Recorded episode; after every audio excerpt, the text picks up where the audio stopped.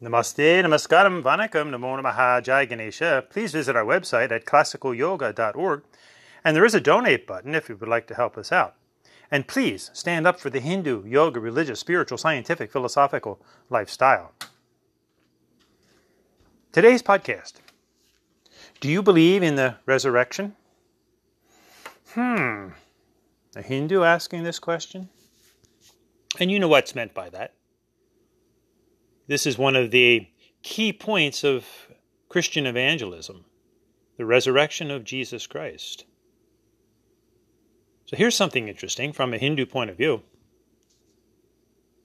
When a Christian comes to try and convert you, and you know they do, and there are numerous videos out there of tactics that Christians use to try to dialogue with Hindus, not to really understand them as Hindus, but to convert them into Christianity. So be very wary of their motives. So, when a Christian says to you, because we need to know how to confront them also, not to convert them, but maybe to make them see the absurdity of their theology. Remember, when you use the word theos in any fashion, it's referring to the Christian God, theos, God, the Greek theos, which is a one male creator being. We'll go into that a little bit more, but Back to the original question Do you believe in the resurrection? As a Hindu, you can say, Of course. Hmm. Jesus died and was resurrected? Yes, of course, because everyone does. This is the basic Hindu belief of samsara, of reincarnation, that we are the Atmana Tattvamasi, with a body, mind, and emotion that's going to die and then we move on into the next experience. So we all resurrect. Of course, to the Christian, this is exclusively only for Jesus. So they believe in reincarnation, but it's only in a limited form. For example, in their theology, this male creator being, God, is supposed to have incarnated through a virgin woman who already had a husband, mind you, and took on human form and was killed on a cross and then rose again. And from their point of view, he is the only one that can do that. So you have several instances of reincarnation. One, God incarnating or reincarnating into a human form. Then, as a human form, dying and resurrecting, that's reincarnation number two. And according to the Christian theology, he's supposed to come back again, so that would be reincarnation number three. And if you look at the history of Christianity, they've been predicting since the very beginning that this Jesus would return in the lifetime of the individuals reading that or listening to that. This is the carrot held in front of the donkeys, so to speak, in every age to give people the hope that this Jesus is coming in their lifetime. So be ready.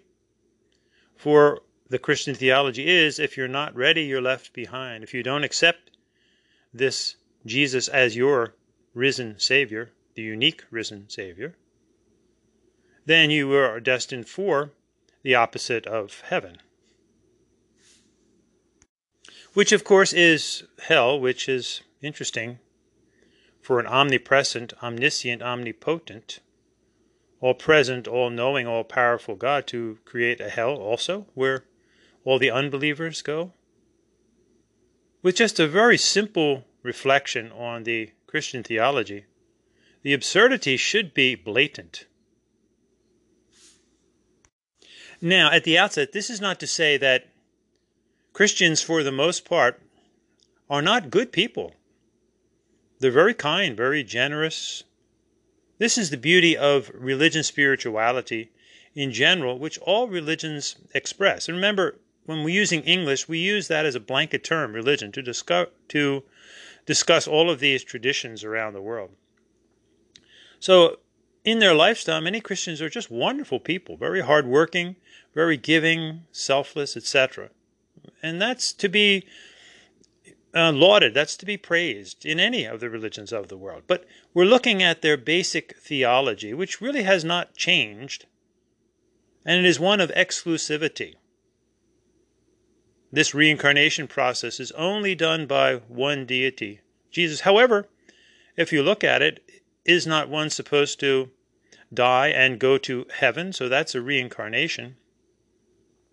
And here's an interesting fact that cremation was never ever allowed within Christianity. Why? Because in burial, the notion was that at the second coming, when Jesus comes again from the east, that all the souls are supposed to rise from the graves. That's why traditionally all the gravestones faced east to be ready to be resurrected in their glorified body to be with Jesus. However, then what happens when one dies? Where are they going then? It's it's very it's very confusing as you see.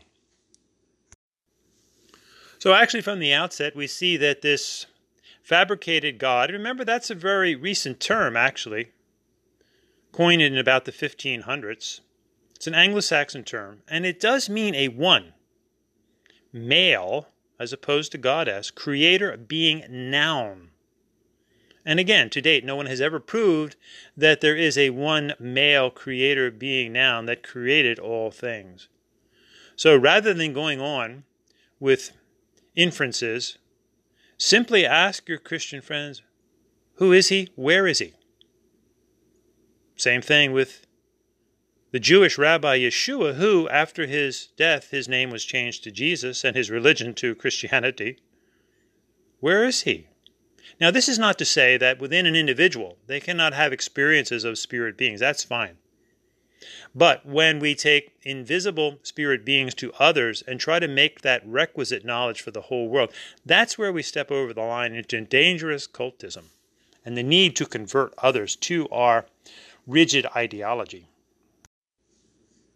And lest one think that the anthropomorphic God is not just that and a male figure, simply look at the prayer Our Father who art in heaven, thy kingdom come. Would they ever say, Our mother who art in heaven, or Our it who art in heaven? thy queendom come? And it's not a coincidence that all of the priests were males, certainly in Catholicism. And it's only been recently that women have taken the role of preachers because there's a biblical injunction actually against that. So when it comes to the Bible, which is supposed to be the written word of God or the word of God, obviously all of our scriptures, all of our religions are they're all human made, however inspired on the inside, but they're all human made, all the scriptures. So there's no deity anywhere that's actually writing these scriptures. They're all human made. And obviously there's some good in there and there's some extremism, some real bad in there, some violence in there that has caused violence throughout the ages. Just look at 9 11. Look back at slavery, right, which existed obviously around the world. It's not, it's not really a racial thing specifically, hmm, but it was uh, sanctioned in the Christian Bible.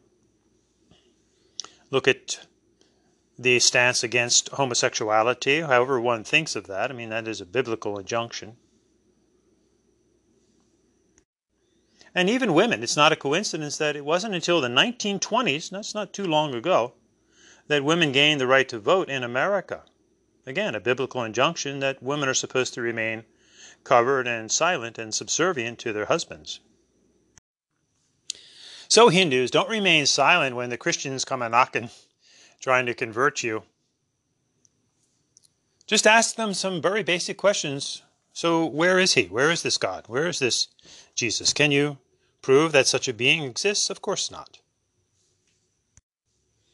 And if you, as a Christian, truly believe that this God of yours is all powerful, why would he need you to try to convert or convince me of anything? Why doesn't he do it himself? And here we get to the root problem of pomposity, of egoism, that the Christians feel, and it's written in their Bible that this is their mission to convert the whole world. But you can clearly see how it becomes an egotistical thing. Just look at the power and the money that's involved in the Catholic Church, for example. Look at all the numerous, and there's said to be about 2,000 different Christian sects. Look at the numerous preachers that have amassed fortunes right up to this day with mega churches and huge, huge estates and private jets. Wow. Is this really what their God wants them to have? Is this really the example of the Jewish rabbi Yeshua, who probably existed for sure? But if the accounts are correct, this was obviously a very materially poor person. very devout, devout Jew. And there's the classic story of him spending 40 days and 40 nights in the desert, ah, calling upon his father, which is also supposed to be him to some Christians, which is very interesting. And those Christians that really say they believe in this Jesus and use him as a role model, and they really have such strong faith, why don't they try to do what he did? Actually, in Hinduism, we have yogis who do this. They go off in the forest all by themselves. Having such full faith in their beliefs, their understandings, their experiences. But ask the Christian, go off in the desert for 40 days and 40 nights. Call on your God and see what happens. See if he comes to you. Obviously, he didn't come even to the Jewish rabbi Yeshua on the cross, who must have fooled himself into thinking that he was the divine and that his father would always take care of him because he cried out, Why have you forsaken me? Which is what we all must do at some point realize that this body, mind, and emotions is going to go. Nothing can save us from that. So here's where we get to the core of what we as Hindus believe, as we follow the Hindu yoga, religious, spiritual, scientific, philosophical lifestyle. And we do not have a record of trying to go around the world proselytizing. However, if they ask questions, and they are generally trying to learn about Hinduism, not simply baiting you to try to convert you, right? You can educate them. And remember that Hindu Dharma existed for thousands of years before Christianity was ever invented, before Judaism, before the monotheistic religion. So that's something to ponder. So, in their believing in an all powerful God, obviously, he created Hindus and others. Hinduism is not just the oldest religion, there are other great traditions around the world, too, that existed long before the invention of Christianity. So, obviously, where did all of that come from? Why did their God wait so long to manifest himself? Hmm. Again, it's all concocted theology coming probably from fear or, in a sense, from a love where they want to save all of humanity with their ideology. But say to yourself, say to your fellow Hindus, say to any Christians who really are asking you questions and want to learn, what do we know? We know that we are here as human beings. We have a body, a mind, and emotions. And perhaps what is an inner essence that we all share. Do we not all share? An inner sense of obviously existing, pure existence, pure consciousness, yes. Pure energy, yes. And do we all not experience a sense of lightness at times as opposed to heaviness and depression? Do we not have an inner light? Yes. If we did not, we would not have imagination. We would not have dreams at night. And obviously, if you press on the optic nerve, you can see the inner light. If you get knocked on the head, you see stars, if you will. But many can see an inner light when in their periods of contemplation. So it's a reality. And do we not all experience, to whatever degree, an inner sense and feeling of love? This is what we do know as humans, and not just humans, look at our animals too. That's why many of us have pets. They exhibit more of this pure existence, pure consciousness, pure energy and love than do our fellow humans sometimes. That's why we love them and feel such grief when they depart because they're so loyal. They're really our teachers in many ways. So we need to ask ourselves, what do we know? Yes, we have this inner essence of pure existence, pure energy, a feeling of lightness, hopefully, an inner experience of light. This is where you get illumination from within, imagination, creativity, and a sense of love. This is what we do know. What a wonderful world it would be if we as humans realize our inner essence of pure love and light and energy, and let that emanate into our body, mind, and emotions, respecting our planet, respecting the animals, respecting our fellow human beings, and then respecting how one wants to express this love and light and energy with their body, mind, and emotions. Hence, this is true unity then in diversity. Respecting the diversity, the different languages, the different ideas, enjoy them rather than conflicting with them.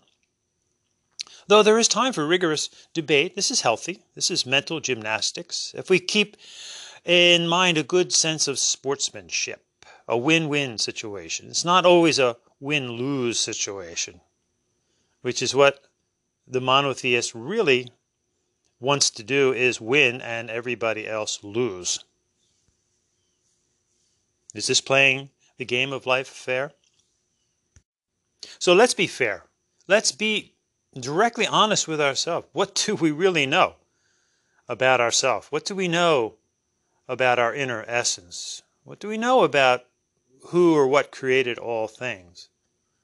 When it came to some of those ultimate questions, in all humility, our ancient Hindu rishis simply said ka.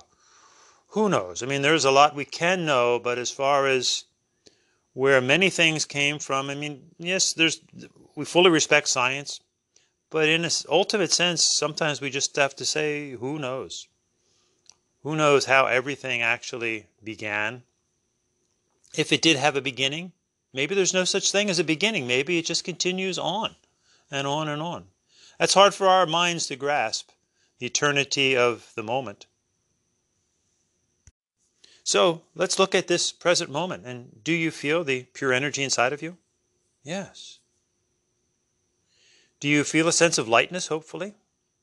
In your existence, you have a unique existence, right?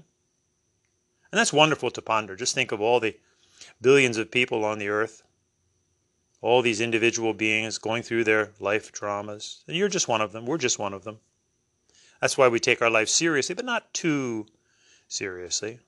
So at this moment, we're experiencing this pure consciousness of, of who we are at this moment. This pure energy, a sense of lightness. Maybe close your eyes and you may see a soft white inner light. That's why Hindus wear the bindu. It's the mark of the Hindu. As we focus actually at the command glands of the body, the pineal and the pituitary glands at the third eye point, look for the soft inner light and let that light flow through the whole body. It's not a coincidence that all religions speak of light and actually light lights, candles, sacred fires.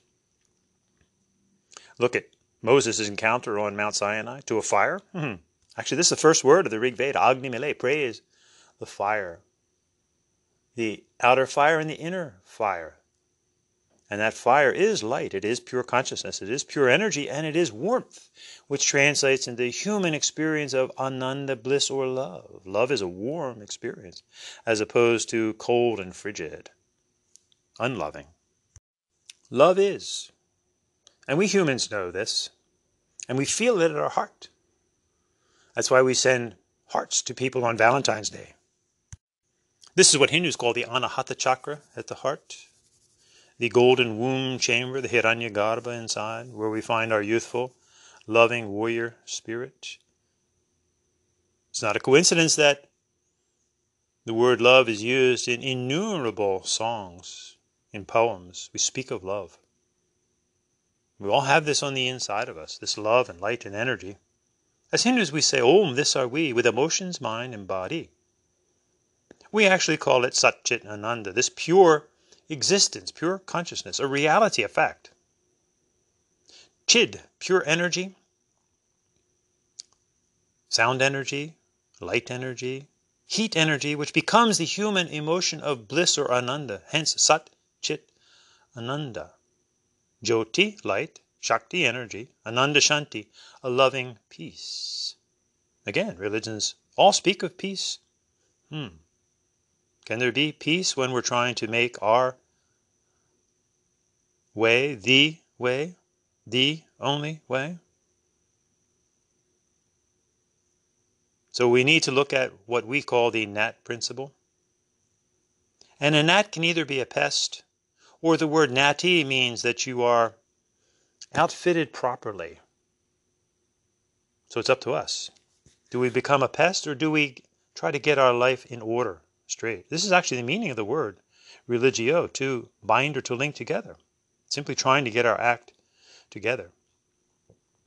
Hindus use the word dharma, trying to figure out what holds things together. And then our lifestyle becomes yoga, not the yoga of today, which is a total distortion.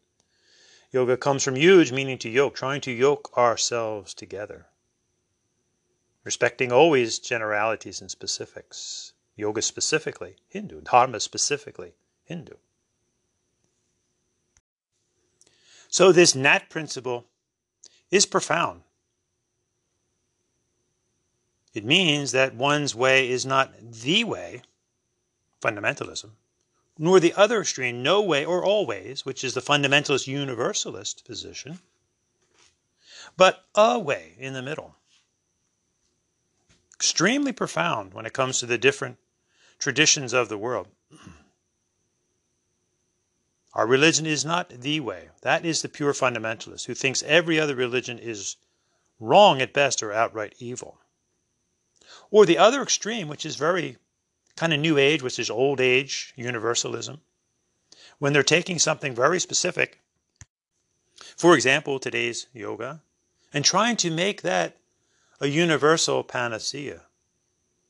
That's the fundamentalist universalist mindset, or often a knee jerk reaction to the fundamentalist, and vice versa. Many go from New Age to Christianity, from Christianity to New Age, and back and forth.